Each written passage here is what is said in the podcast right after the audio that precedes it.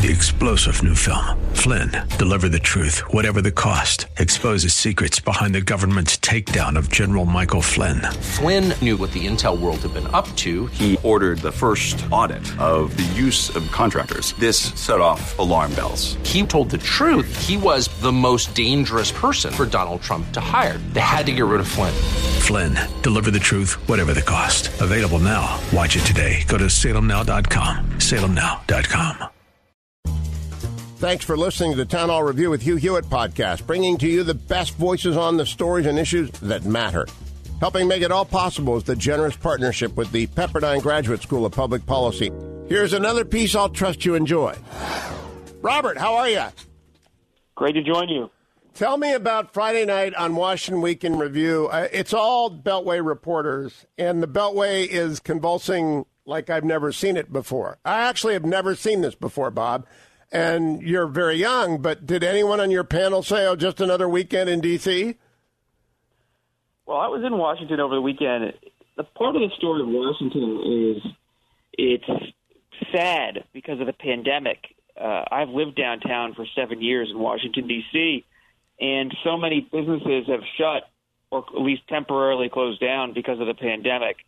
Uh, most of the activity uh, in terms of protests is really concentrated in one specific stretch, which is between Adams Morgan and U Street and then down to Black Lives Matter Plaza.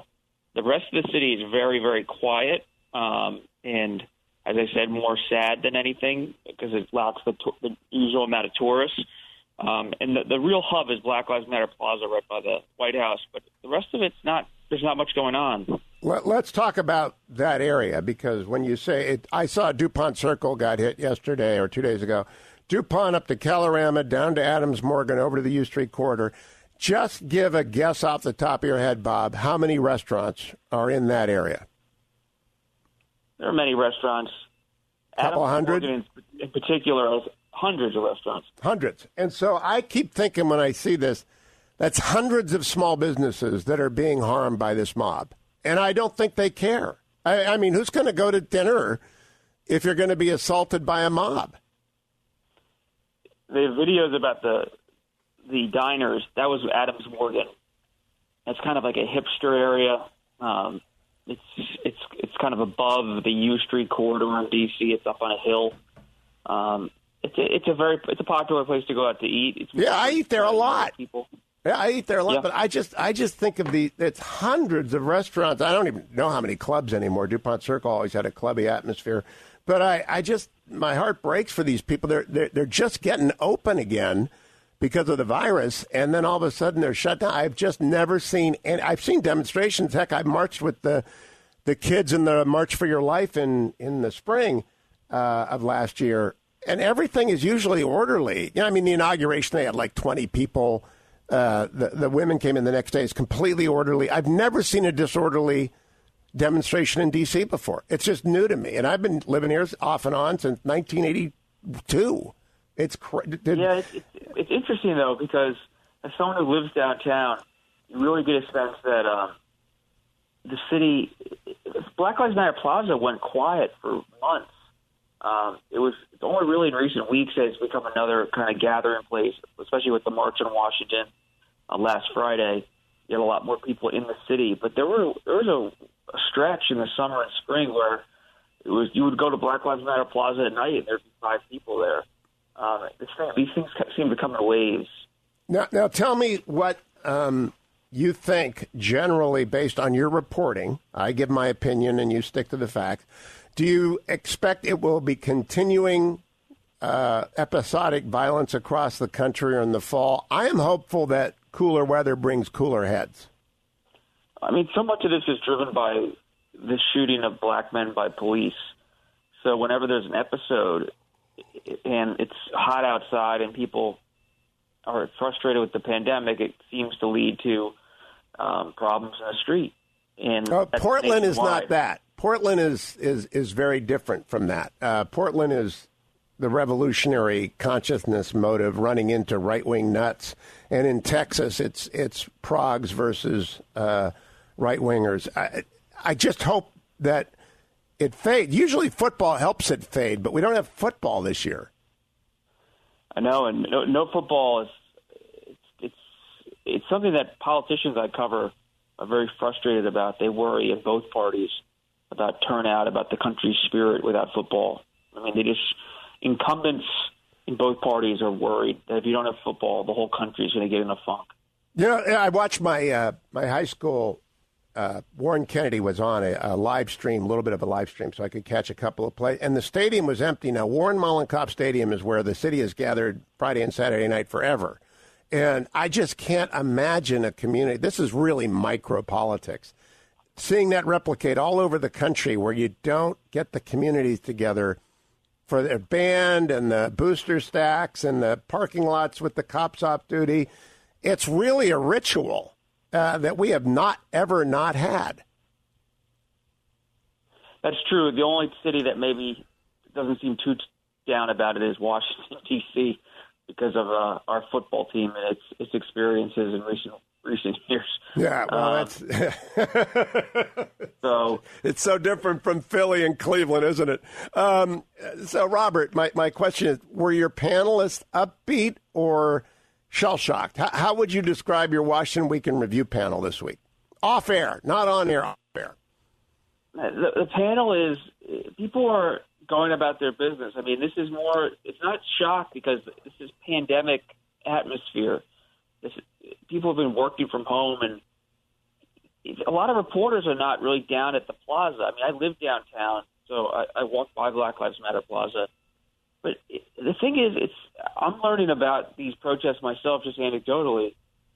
It's so much about is the night. I mean, I was at Black Lives Matter Plaza because I was walking down K Street to Georgetown uh, from, from where the Washington Post is. And even on Friday and Saturday and Sunday, very quiet. Uh, Friday they had the march, but Saturday, it's really at night when people kind of convene. That's but the city. The thing is, the city's empty. Not a lot of people are eating downtown. That's why I guess the biggest threat to D C um, in terms of commerce is when the, the marchers walk up to the U Street Corridor, which is Adams Morgan, Logan Circle, these different neighborhoods where you have different kind of trendy restaurants. Um, and that's where you've seen some of these YouTube videos. Yeah, I, I confess, I don't know if D C has a restaurant tax. I don't know. I know they have a hotel tax. And I, I know that they count on the Congress to make up the deficit, but New York City doesn't get that. These cities are going to be flat on their backs. Uh, so now to the reporting to Congress. The the cities and the states need a, a relief package. And Mitch wants, McConnell wants uh, liability reform. Some people want some defense spending, other things. What is the status of phase four, Robert Costa? I've had some conversations over the weekend where I'm not so sure it's going to happen in any big way before the election. Speaker Pelosi seems to have this line in the sand. And you got Mark Meadows, the chief of staff, a conservative, and Mitch McConnell, the majority leader, pretty simpatico. They're not always working together on everything, but they don't want to cave into Pelosi, and they don't want to just start giving the Democrats billions and billions on all these different issues. And they're not feeling total pressure yet with some of these schools reopening to start providing all of this direct aid to states. So at this point, unless the Democrats start giving a little bit, I, I could see a deal not happening. I mean, the talks are are pretty much dead. And the thing that's not stirring any pressure is you got the lawmakers out in their districts rather than back in Washington. And for now, they're, they're getting some pressure. Uh, but the, the biggest pressure, I'm told, maybe to do another round of checks more than anything, to just help people in need versus giving direct aid to states. Yeah, Bob, the uh, the interesting thing, and it's a it's a big issue, is that states are in a crisis. Uh, California, which has been closed for basically three months, you know, I run the Nixon Library. We haven't had a dollar of revenue in three months, and we're fine. We have an endowment, right? We can shutter and, and survive. But I think of the businesses um, – Uh, some of them are thriving, like uh, uh, there's a sponsor of the show, Solaire, the best hot grill dot com.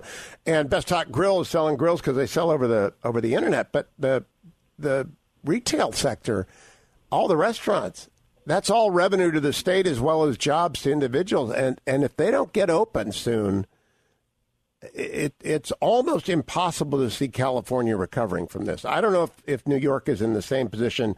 New York City is certainly in a dire position. Uh, did you read that about New York New Yorkers fleeing the city this morning? I did. I saw that. And, uh, I mean, this is this pandemic's going to change everything, and, and the violence and the the activism that has unsettled some people. It's only going to fuel people to go to the suburbs. That's why this is really this is law and order. Is the thing to watch right now is, can President Trump really use law and order as a way to win and come back in the polls? And how does the Biden campaign handle this? Because Joe, Joe Biden, you watch clips of him over the years, he's Mister Law and Order himself. The ninety-four crime bill, every bill he's, he says that's ever been in the Senate on crime has had a Biden name on it. So how does he handle this moment? It's, it's quite a test. It is quite a test. Any doubt in your mind we're going to have three debates? No doubt in my mind. They both need them. Uh, I hope you're right. I hope you're right. Robert Costa, host of Washington Week in Review. He might be one of the guys you see moderating a debate, one of the few people that actually would probably be uh, trusted by both sides to do that. We will watch and see. Thank you, Bob. Thanks for listening to the Town Hall Review. Our program is coming today in partnership with the Pepperdine Graduate School of Public Policy. It's America's most unique graduate leadership programs offered on Pepperdine's breathtaking campus in Malibu, California. Learn more at public policy dot pepperdine dot e d u. If you're enjoying the podcast, please tell a friend to go to Town Hall Review and sign up as well today. This is Lanhee Chen of the Hoover Institution for town hall dot com. Both the Democratic and Republican National Conventions have ended, and Election Day is coming quickly. Here's what we know about the fall campaign. It will feature a true contrast in ideas and ideology. Joe Biden has made clear that he believes in a dramatically more powerful federal government that will play a bigger role in everything from healthcare to energy policy. The power with Democrats today doesn't lie with moderate leaders who want incremental change. No, it's with far-left progressives like Bernie Sanders who are looking to transform America. You don't have to agree with everything Donald Trump says and does to recognize that his vision is very different. He wants a freer America, one where Washington gets out of our way. Trump's policies will work to boost our economy, make healthcare more affordable, and give citizens, not government, more power to make the decisions that are best for them. The choice this November is clear. Now it's up to us to make our voices heard. I'm Lanhee Chen. The Pepperdine Graduate School of Public Policy, impacting policy decisions today, preparing public leaders for tomorrow.